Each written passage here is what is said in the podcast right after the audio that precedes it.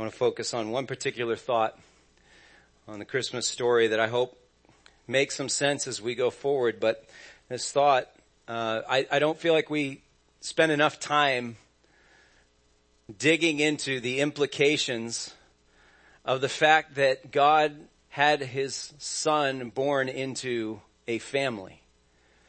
That, that the son of God was born to a couple. We know he was born of a virgin. That's unmistakable. We know that the mechanics, because I'm going to keep things PG for us this morning, the, that the mechanics were that the miracle is that he was born of a virgin, but that virgin was promised to a man and that man was promised to a woman. They were both very young. They had their whole lives ahead of them. They had all the same kind of social pressures on them that anybody else did of that day.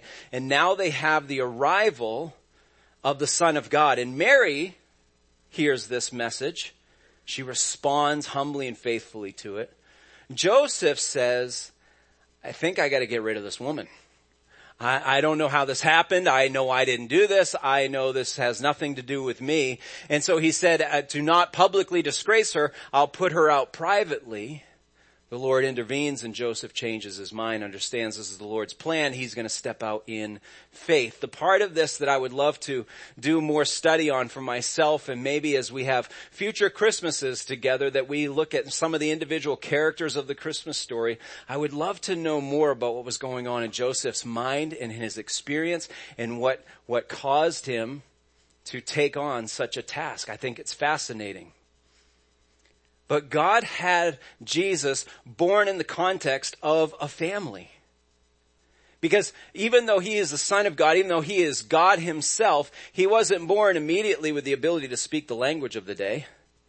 He didn't, uh, he didn't come out, dry himself off and say, let's try out these new feet and start walking.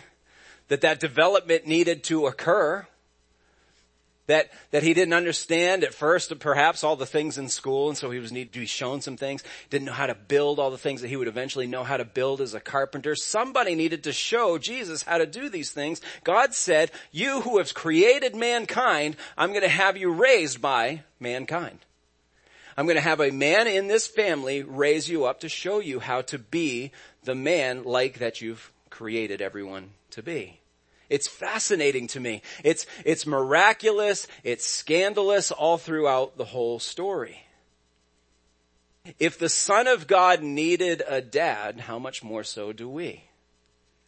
Now, I asked uh, my my prayer partners this morning to be praying for the reception of this message, and of course, you know, the delivery of it and everything. But because I was concerned that to walk into an Advent Sunday, preparing for Christmas and hearing the music of Christmas and our thoughts towards the day of Christmas, which is just now right around the corner, to, to have this sense, especially for our men, to feel like they've been sucker punched. They walked into a message about how guys need to shape up and all that kind of thing. And that isn't really my intent, though I will not apologize for the application of what we're talking about. But this isn't an attempt to, to catch our men off guard or to make any of us feel terrible about certain experiences of our lives. But human fathers are critical to the picture. They're even so critical that God the Father intended for His Son to be born into that context. It should blow our mind.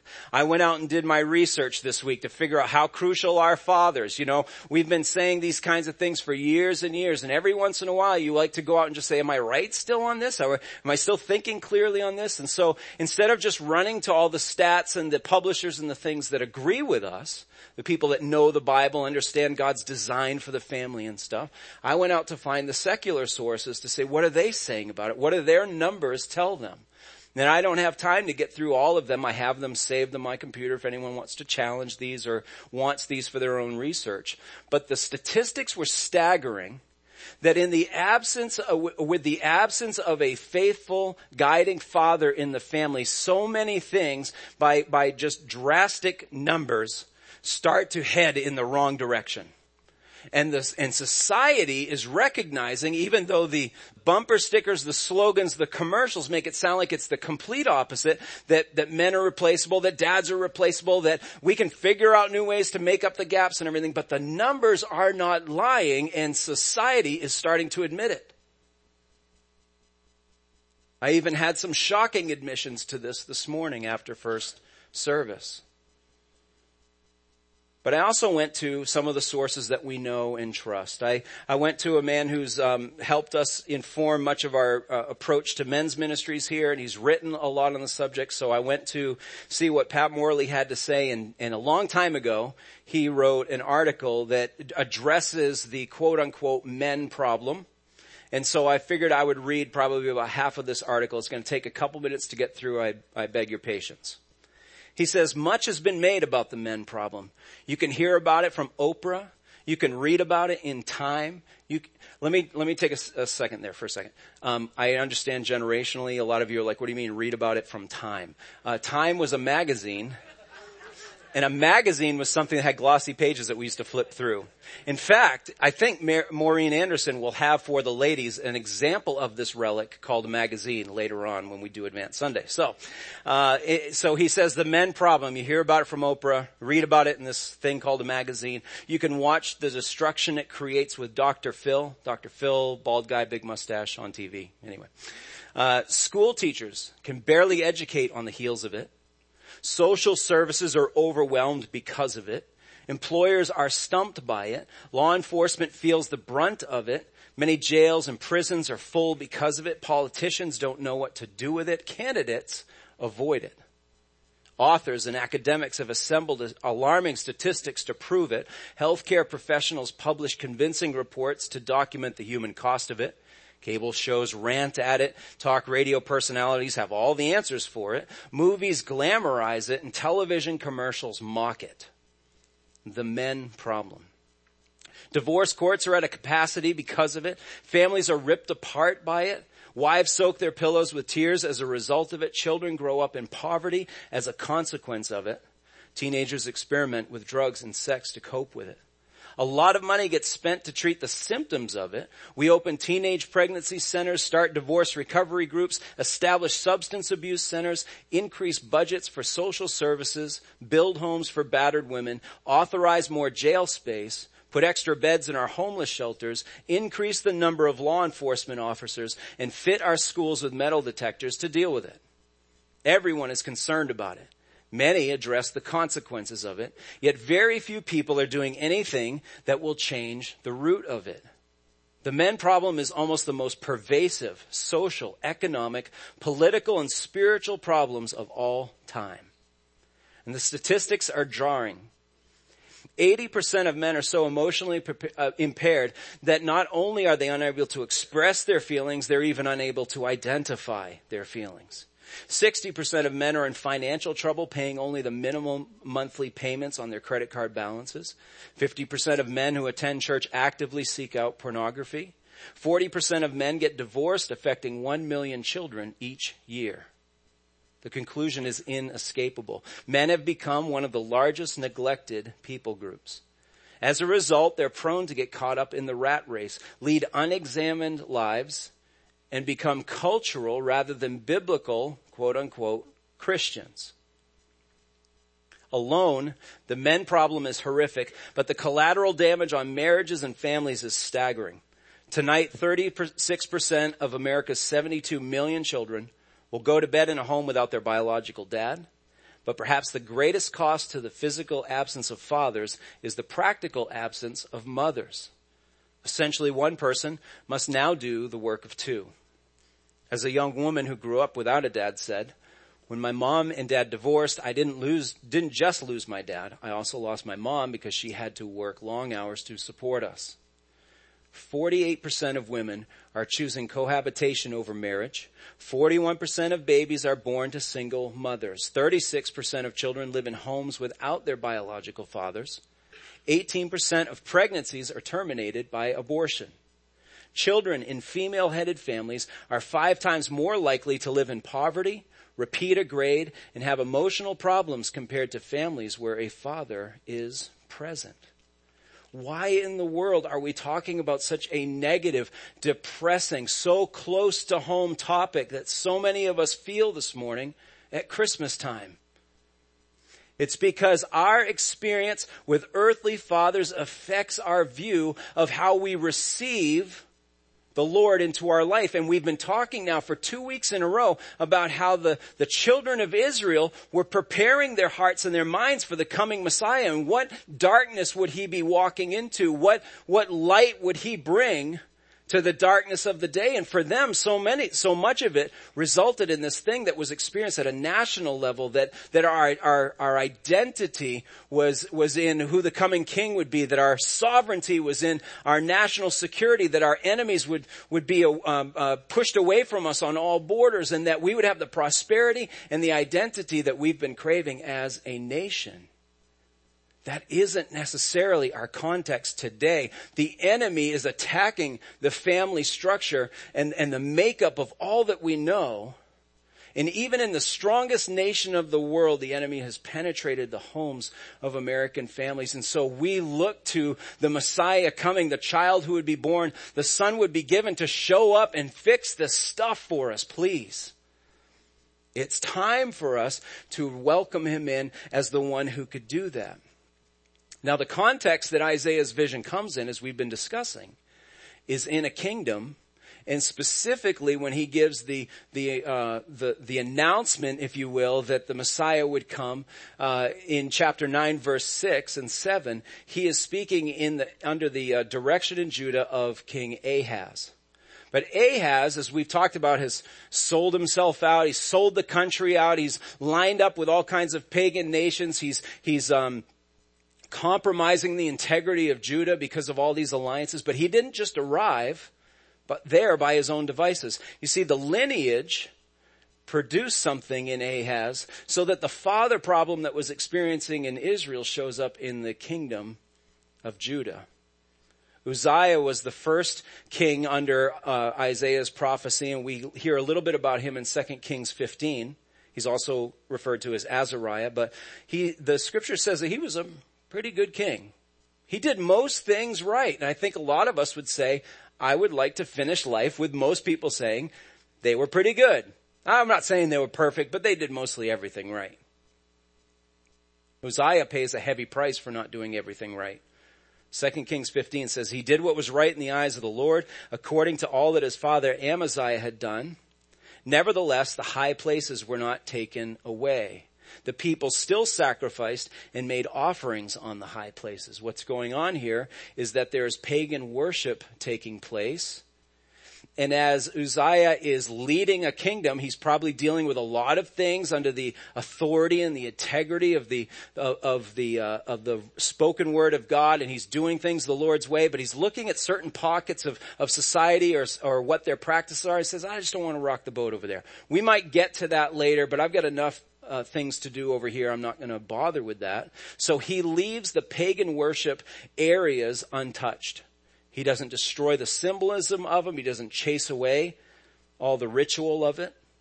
So verse five, the Lord touched the king so that he was a leper to the day of his death and he lived in a separate house. And Jotham the king's son was over the household, governing the people of the land. And I would love to say that the next verse was, and he saw what God did to his father, so he said, check, I'm going to make sure I don't make those same mistakes.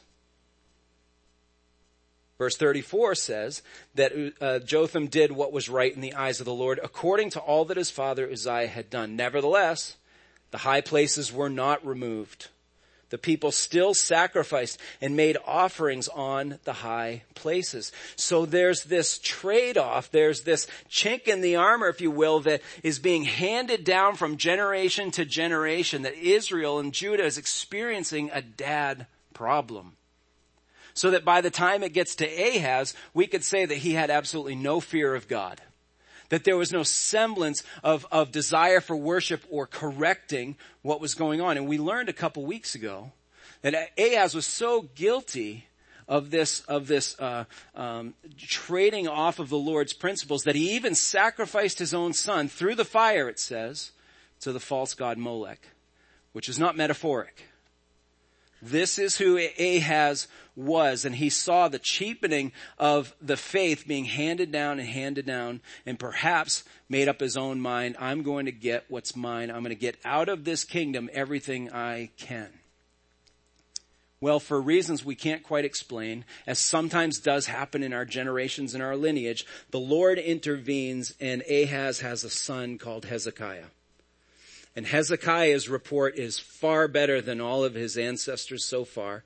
In 2 Kings 18, we hear that he did right in the sight of the Lord according to all that his father David had done.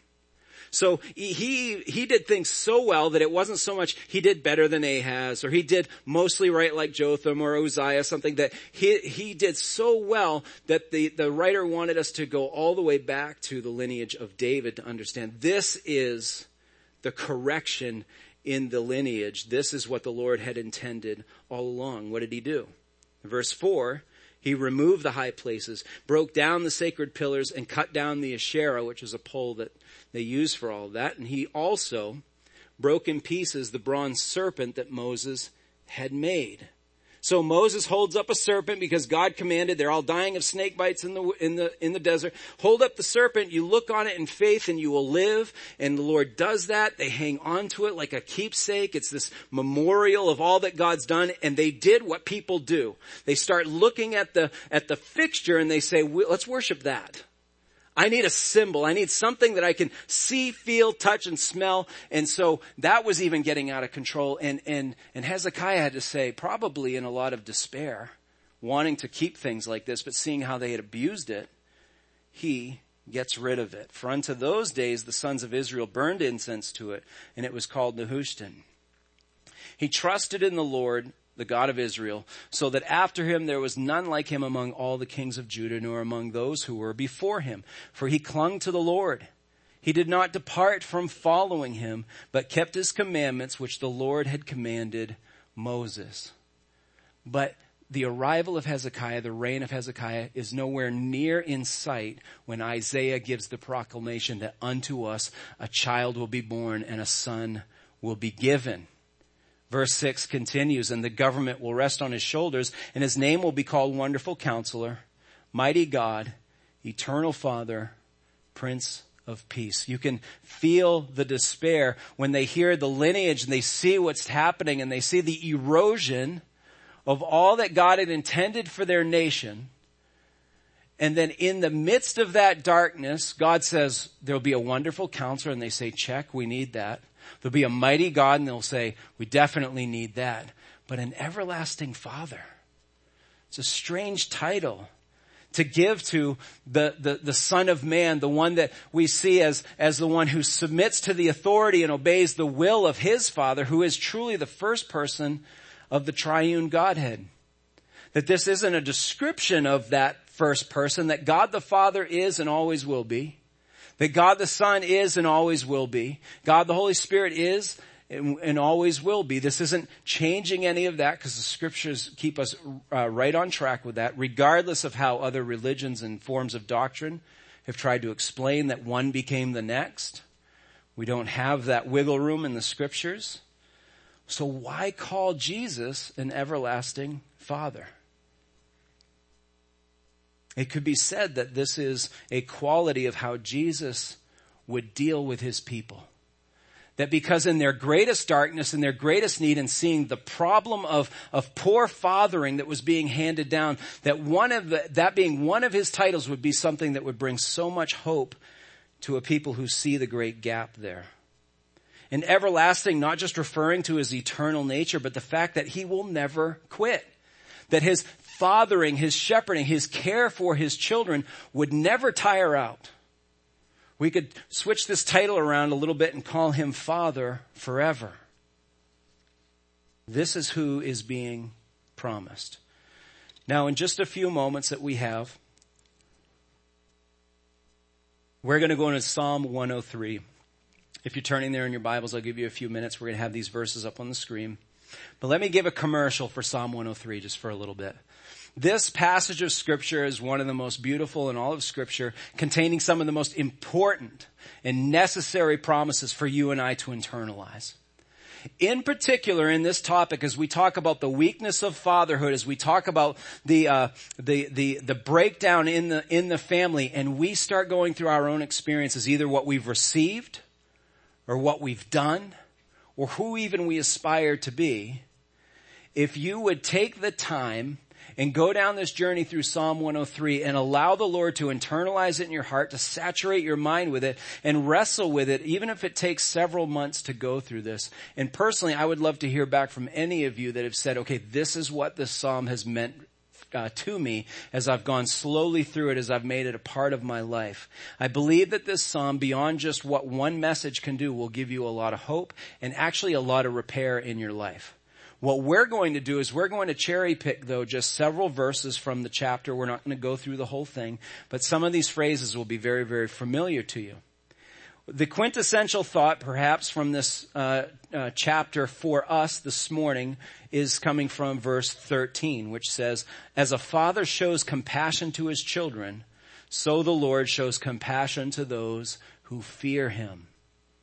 Now, compassion is a word we get. It's one that we have um, a current understanding of, and we we exercise compassion. Uh, we are challenged by compassion. We are moved to tears by acts of compassion that we witness. We get it. One aspect of this word that I actually love, um, the King James version translated the original to a word called pity. It actually says pitieth, but I think we'll take off the th for today. But it, that, that the Lord God pities his children. And you go, that sounds kind of condescending. Think about our parental roles. Those of you that have kids, have raised kids.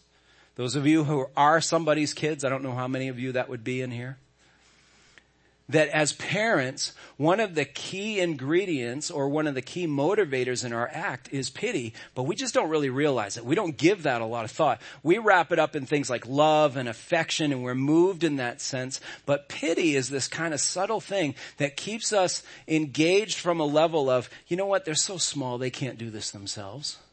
They don't have the, the worldview understanding that I do, all the wisdom and experience. Man, they're just, they're lost in this world without me. What would they do if I wasn't here to care for them? And without even realizing that so much of our involvement in their life is motivated by understanding how, how underdeveloped they are, how small, how fragile they really are in this world. And that is a big aspect of pity. So as we start talking about Father things and we're talking about the everlasting Father, please understand that this is how He sees us. Incapable of putting all of this together on our own. That without His intervention, without His protection, where would we be? You see, the reason why I park on this is because so often we have such distorted views of God because of fathers, because of earthly fathers that it's important for us to start breaking through that and imagine the fact this is not who God is. He's not fragile. He's not frail. He's not a failure like the one I experienced. My encouragement to you would be to receive the everlasting forgiveness available from the Lord. We see this in the first four verses of the Psalm where he says, bless the Lord, O my soul, and all that is within me, bless his holy name. Bless the Lord, O my soul, and forget not all his benefits, who forgives all your iniquity, who heals all your diseases, who redeems your life from the pit, who crowns you with steadfast love and mercy. Let's jump down to verse 10. He does not deal with us according to our sins nor repay us according to our iniquities. You say that means he just turns a blind eye and doesn't deal with us at all. No, it means the measure in which he deals with us is not proportionate to the measure in which we've failed, sinned, and offended him. Amen. Verse 12, as far as the east is from the west, Imagine the eternal, unending distance that that represents. So far does he remove our transgressions from us. That's a great dad. Dennis Rainey, a famous author, tells a story of one of his colleagues uh, in a book called Stepping Up. And uh, the colleague remembers a life lesson that he got from his dad about not being treated to the measure of the offense that he created and and uh, he was a young boy doing a paper route with a bike. And as this huge gust of wind came i think it was during a hurricane season in virginia i think is how he tells it knocks him off his bike and the newspapers go flying all over the ground. And he of course is looking at this overwhelming disaster and he knows he has a choice. I'm going to drop my bike go and scramble all these things up and go put them back together or i can get out of dodge and pretend like it never happened. So he did what children do pedaled away as fast as he could. He gets home and his dad greets him and says, you're home a little bit early. You got some more work to do, I would think. How did you get it done all in time? And he admits, he doesn't drag it out. He says, oh, it was a disaster. I dropped it all and everything. And dad says, get your coat on, get in the car. Let's go, let's go straighten this out. So they go down the road and when, and the way that he tells the story is when they got to the area that the papers were all blown about and he saw that they were gone, he felt relief. He was like, okay, now I don't have to deal with this. Phew. And, but the dad kept driving right by there and went to a neighbor's house, pulled in their driveway, and when he went into their house, he was surprised to see all the newspaper there in the living room. Not assembled or anything, so for the next hour or so, all three people were putting these things together and putting these newspapers back. And then the dad said, okay, get the papers, get in the car, we'll drive around the yard, the neighborhood, and we'll deliver all these newspapers. And the guy goes, you know, looking back, my dad taught me a great life lesson that there was a lot of uh, warmth and and just um, satisfaction with seeing the job through. So I didn't have to spend the night, the next few days, in guilt that I had dropped the ball and didn't do what I was supposed to. I had seen the teamwork and I'd seen how other men help each other and all that kind of stuff. He goes, there's so many valuable lessons. He says, but it wasn't until years later that I realized how this all came about. How did my dad know what house to go to when he brought me there? Because the guy called to rail out his good for nothing son and say, you know what he just did? He just left up, blah, blah, blah, blah. So his dad, to help his son out and to protect his reputation, said, hey, let's get together and help this kid. And fortunately that neighbor agreed and they got that together. You see, the father didn't deal with the son according to his iniquity. He could have thrown him under the bus. Don't you know you're a poor reflection on me? Don't you know now the neighbors saw that you gaffed so badly and all these kinds of things? Instead, he says, I'm going to repair the situation. You see, this is who the Lord is. This is what He does for us. He looks at things, He says, I've dealt with that. I'm not turning a blind eye. I'm not some benevolent Santa Claus.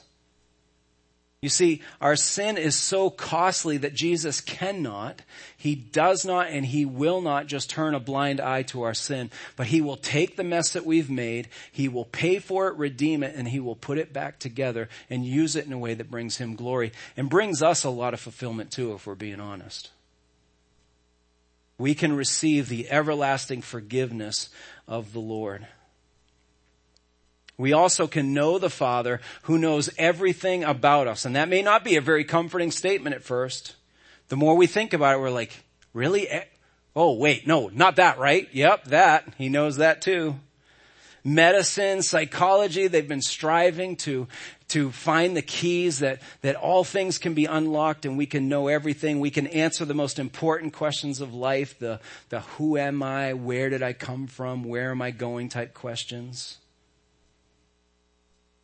But in the role of everlasting Father, not only do we have our guilt dealt with, but now our identity crisis is dealt with too.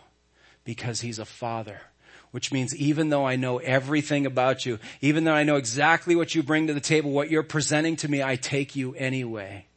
I'm going to work with you, but I'm going to own you. I'm going to love you everlasting and faithfully. One little verse, one little phrase in verse 14 says, for he knows our frame. One of my favorite passages to share with people that are in a crisis or in times of uh, turmoil or wondering, whether it be in a hospital room or uh, facing death or at a funeral situation, that I pray brings a lot of, of hope and, and comfort, comes from Psalm 139. And just in the first few verses, the psalmist says, "O Lord, you've searched me and know me. You know when I sit down, you know when I rise up. You discern my thoughts from afar. You search out my path and my lying down and are acquainted with all my ways. Even before a word is in my tongue, behold, O Lord, you know it all together. And he goes on to say, you've known me uh, as I was, un- as I was forming in my mother's womb. You see, being known by God is so powerful because of what we've said. Because He knows you with all your good, bad, and ugly and loves you anyway. You start to get a sense of, well, that's what a everlasting father brings. Lastly, I would say that we can trust the father who loves us endlessly. Verse 8, the psalmist says, the Lord is merciful and gracious, slow to anger, and abounding or overflowing in steadfast love. Jump down to verse 17. He says, but the steadfast love of the Lord is from everlasting to everlasting on those who fear him. This isn't a great word when we're talking about our, our dad relationships. We, we don't like the word fear entering into the equation, and so it trips us up a little bit. We already heard this earlier on in the message about that God is good to those who fear Him. And last week we talked about the, the illustration of Jill as she walks into the, the forest in the story in the Chronicles of Narnia, Narnia series when Aslan the lion, the great, fierce, and intimidating lion, lion is laying there and she wants a drink and he's not apologizing for his strength and his might and his, his fierce presence and he's unmovable. There's a fear that she has to step into. If she's really going to trust that she's safe with him, she has to walk into that fear. You and I cannot trust anyone without experiencing some element of fear, right? That's what faith is. Faith is stepping into that fear. Faith is trying to ignore some of that fear and do what you know you're being called to anyway. But there's also, I think, a more subtle part of fear that happens in trust that uh, may not occur to us. Is that if I need to trust somebody else, then that means to some degree, in some way, shape, or form, they have an advantage over me that in sense I fear some of that power.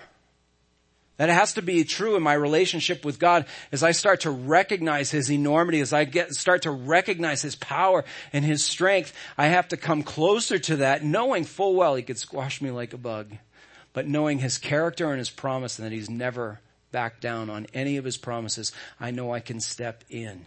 Fear is always going to be an element of our trust of the Father's care. Verse 17 finishes with a, an interesting statement. In His righteousness, he will show basically to children's children. A good dad loves down the line. A good dad doesn't check out when their son is 18 or their child is off to college or something say, I've done my part, you're on your own. There's elements of that I know in wisdom we've got to do. Don't get me wrong.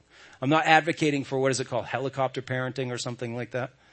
But a good dad says, my influence over my child's life doesn't just end at a certain age. I want to influence my child's children and their children if the Lord tarries and allows me. But even if I can't physically do it, the legacy that I am trying to honor in the Lord will repeat generation after generation after generation. Think back to Uzziah, Jotham, if they had said, I don't want to have any compromise in my reign in my kingdom because I don't want my kids' kids to feel the effect of this, I wonder where Ahaz would have been.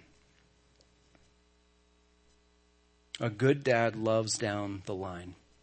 In a moment, we're going to uh, separate. We're going to ask our men to go in the hub or ask our ladies to stay here. We're going to do Advent Sunday. I share all that I've shared with you this morning, partially also to let you know this is why we have a targeted ministry to men. We have one to ladies.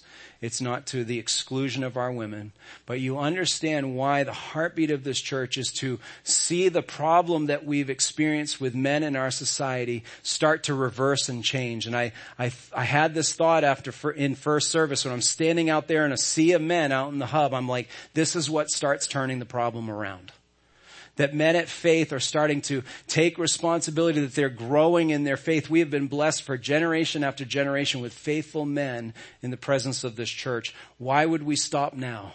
Why would we slow down?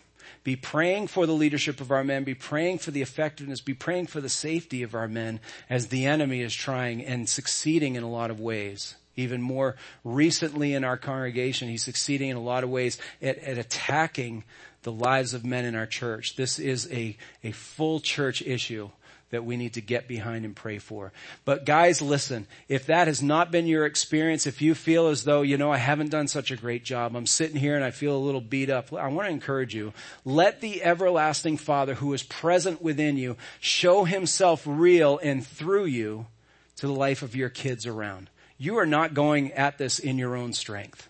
You are not going at this by yourself. That this one who was promised by Isaiah, who arrived in a manger, is the one who truly lives within each and every one of you if you've surrendered your heart and your life to Him.